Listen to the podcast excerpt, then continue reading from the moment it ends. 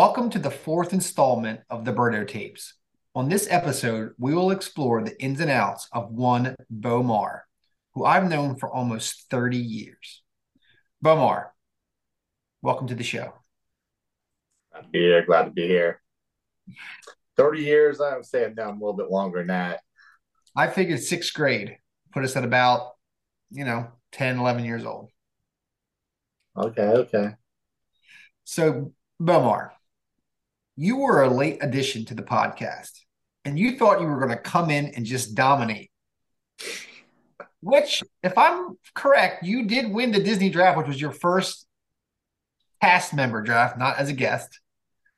But as we've progressed, you, your results have not been so stellar. Living in that third, fourth, fifth grade. what are your thoughts on your finishes and the fan voting? So yeah, uh, when I first came in on that, you know, as a guest, you know, I won, obviously. I thought it was pretty easy. And then being my first full season, I mean, this season I came in third place, fourth place, pretty much every single time. And just like the last one was on fears, how in the world did Rob win? People voted on him for the fear of pooping pants, pooping his pants. Like that's just crazy to me. How is that even a fear? So yeah, it, it boils down to Huh? fan voting. What are your thoughts on the fan voting? That's what that's what I mean. So like it's just crazy that people you're up to basically you're you're up to their mercy. Like I'm Absolutely. curious if people listen first before they vote. Because Ow. that was probably one of the funniest ones I thought. I think most people vote and then listen when they have time. However, yeah. we like you said, we're at their mercy. So yeah. the people have spoken and sometimes we get slapped around the highs and the lows and sometimes we're we taste the sweet victory. I've, I've been around um well i'll have like a group of like 10 to 15 people and i'll pass it around. And a lot of times they vote and it's based on like memories. It might not be like their favorite thing or something but it's like a memory that jars back you know what i mean? That's why i think it's pretty cool because it's interactive yeah. Chance to like participate even though they're not participating in our draft but that their voice is heard even if it's one vote at a time. But what's what's been more challenging than you thought as you've gone through your first full season? So when i go into like vote or to pick my team or whatever i typically go in there just picking like most of what my fears or my favorites or whatever draft we're doing. I always try to pick what i would pick but there's been a couple of times where I've tried to do a pick where I think what everybody else is going to pick, you know, or vote for. That's the most challenging part. Like, which way do you want to go? Because I mean, obviously, everybody wants to win, right? Everybody wants to win the votes. Absolutely. So, I mean, that's the hardest thing. Is, I mean, I guess for the most part, you got to stay with your gut. I mean, look at Rob. I mean, I mean, Rob, how how how many times did he come in last place? And then this season he's done, you know, halfway decent. Yeah. I mean, like you said, we, we prepare and we go in with the plan. Yeah. I think Mike Tyson said everyone has a plan until they get punched in the face.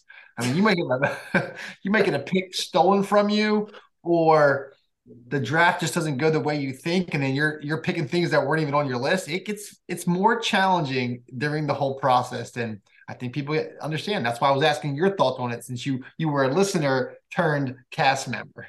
Yeah, yeah. You definitely change your picks too. You know, once you know people go a different direction, you're like, oh my goodness, there's goes a bunch of my picks. Yep. That those lists look like Swiss cheese by the end. So all right, let's get a little personal, Bill. You're married to Amanda, who you know I adore. And she's also made a guest appearance on the podcast, but her episode was unfortunately lost in the airwaves. But inquiring minds want to know though, how did you get a wife so far out of your league like Amanda? oh man, out of my league. Amanda is awesome. I am blessed to have her in my life. That's for sure. Obviously, you know the story, but to all the listeners, we were friends first, and one thing led to another, and now we have two kids and we have a great life together. So I am super, super blessed to have her. I would agree with that. But and what you mentioned, you mentioned two daughters, but you all you are raising three girls. If I'm wrong, 21 eight, and five years old. Now, for someone with so much testosterone, what's it been like raising three girls?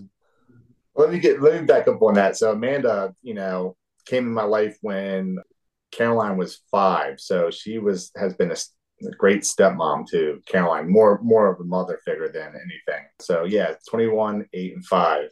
It's funny you say that because sometimes the estrogen in the house is like just way too much.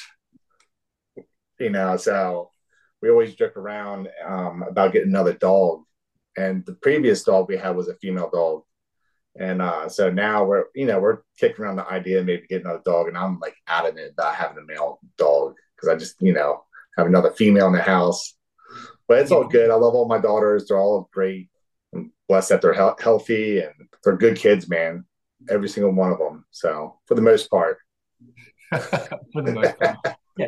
You've I remember when your daughter, who is now 21, she was about 10 or so. And this was before, I think it might have been when I found out that I was having a, a daughter. And I was like panicking about the thought of dating and all that, you know, even though it was down the road. And you gave me some words of wisdom that I still think about to this day. And you you were talking about how you can't just say you can't date because that's just going to backfire. But the better thing to do is to teach them how to date properly. And you took your daughter's, your oldest daughter out on dates to show her what it was like. You showed them how a man should treat her. And I thought that was really good advice. Any other words of wisdom you have for the audience of any guys out there raising raising females? I mean, everybody, you know, you're you're going to mess up, and the biggest thing is, you know, own your mess ups and apologize and just love love them as much as you can. Love it, Bill. All right, Bill. We're gonna we're gonna change gears here for a second because there's been some talk on the pod about your business, and you left a, I would say stable, even though it wasn't stable at the time, but a stable job to start your own landscaping business. Shameless plug for Full Throttle Landscaping for all your landscaping and hardscaping needs. Contact Omar.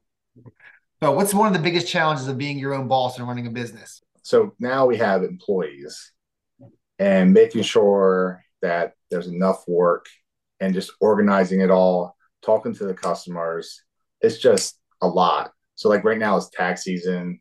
Um, just getting your books all cleaned up is a constant doing work. Now, all that being said, and the stress, what's some of the rewarding parts about owning your own business and being your own boss?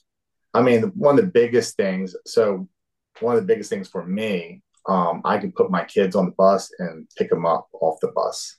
So my schedule, I can dictate my schedule for the most part. I can be off when I need to be off. I don't have a set amount of holiday days or sick days or whatever like that. So with that said, I'm still a laborer also, so I still need to get stuff done. Yeah. But for the most part, is the time. I know it was a scary venture, but you guys are doing well. So congratulations on that. So uh, you know, we're all happy with the way the podcast is going. We enjoy it. We have no plans on stopping. So looking down the road, I don't know, 10, 15 years, where do you see yourself just personally and professionally? Like what's Bomar of the future look like? 10 to 15 years. Well, hopefully I'll still have the business basically not really running it, just, you know, from the office maybe. On top of that, maybe, you know, house paid off. Kids will be 10 years now. I was almost out, almost out of the house. I was trying so, to put them at graduation.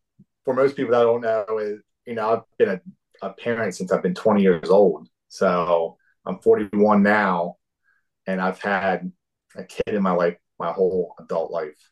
So I am kind of looking forward to having, you know, no kids in the house. Not saying I don't love my kids, but you know, some Bomar time. Some Bomar time, right? I like to play a little bit more golf, that kind of stuff. Be careful. Too much Bomar time might add another child to the home. So,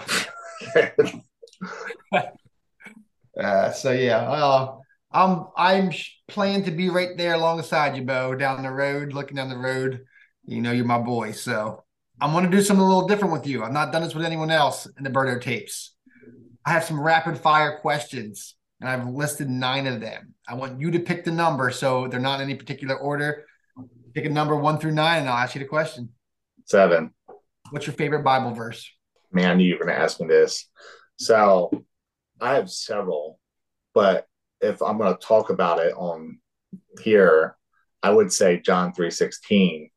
Um, everybody knows that, but why I like it so much is if you read it before, so John 3:15, and then if you read after to John 3:17, and it also tells you in 3:16, but if you take the whole context and what you need to do, and basically it says believe, and you need to believe in Jesus. It, it pretty much is the key. Yeah. Everything. All right. Next number. Uh, five. What's your favorite dessert?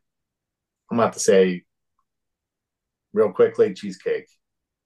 Gotcha. I love a cheesecake. Next number. Rapid fire. Three. If you could have anyone guest appear as a drafter on the podcast, friend, famous person, anyone, who would it be? Friend, famous person. Anyone. You know, you know who I would like? My brother. I, I was thinking, I was thought you would have said that right away, but yeah, I think that would bring a lot of controversy and a lot more bleeping. uh, there'll be a lot of bleeping. the editing process.